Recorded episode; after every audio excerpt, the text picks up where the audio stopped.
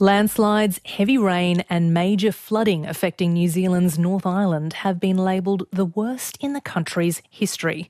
Four people have now lost their lives. As thousands of New Zealanders turn their attention to the cleanup, many Auckland residents are angry at their local mayor over the response to the unfolding disaster. Jacob Johnson is a reporter with TVNZ and joins me now from Auckland. Jacob, thanks for your time. You've been out on the ground reporting for the past few days. Can you describe what you've seen?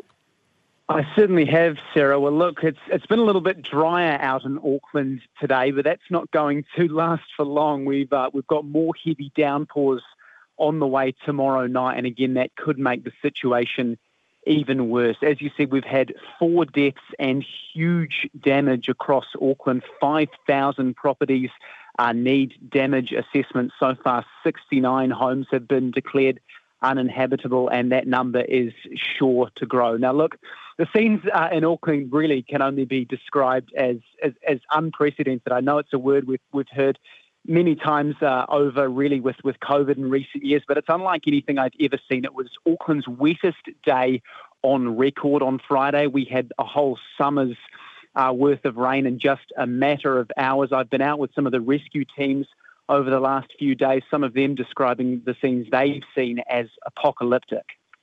What about the city's critical infrastructure?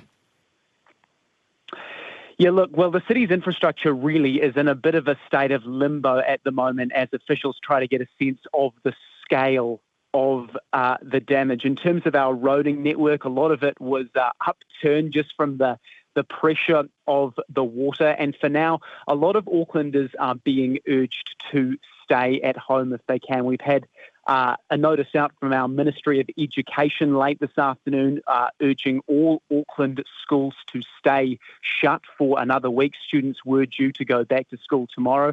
Uh, that won't be happening. And uh, our civil defence uh, people are urging Aucklanders uh, who were hoping to go back to work tomorrow, we've just had a long weekend here, to stay at home if they can.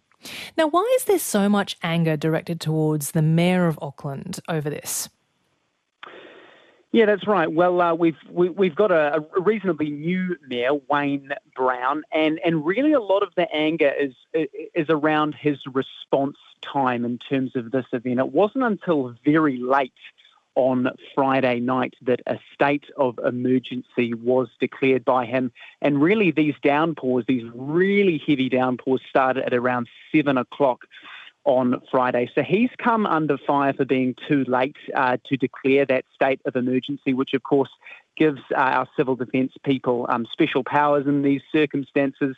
Um, to really coordinate that response, he fronted today. He's he's sticking to his gun, saying that um, look, he, he, he didn't really drop the ball on, on declaring the state of emergency. He's standing by that, but he says that the communication around the event could have been better. A lot of Aucklanders have complained that they didn't know what was going on. There were a lot of people on the roads and a lot of people worried. And a petition has been launched for our Mayor Wayne Brown, uh, Wayne Brown to stand down as well. Many signatures yet? Uh, last I checked, it had quite a few. I think there's several thousand at this point. So a lot of people are really angry uh, and and just think that he's uh, dealt with this whole situation uh, really not very well at all. Mm. Jacob Johnson, thank you so much for joining us. Find more great ABC RN stories that take you beyond the headlines on the ABC Listen app.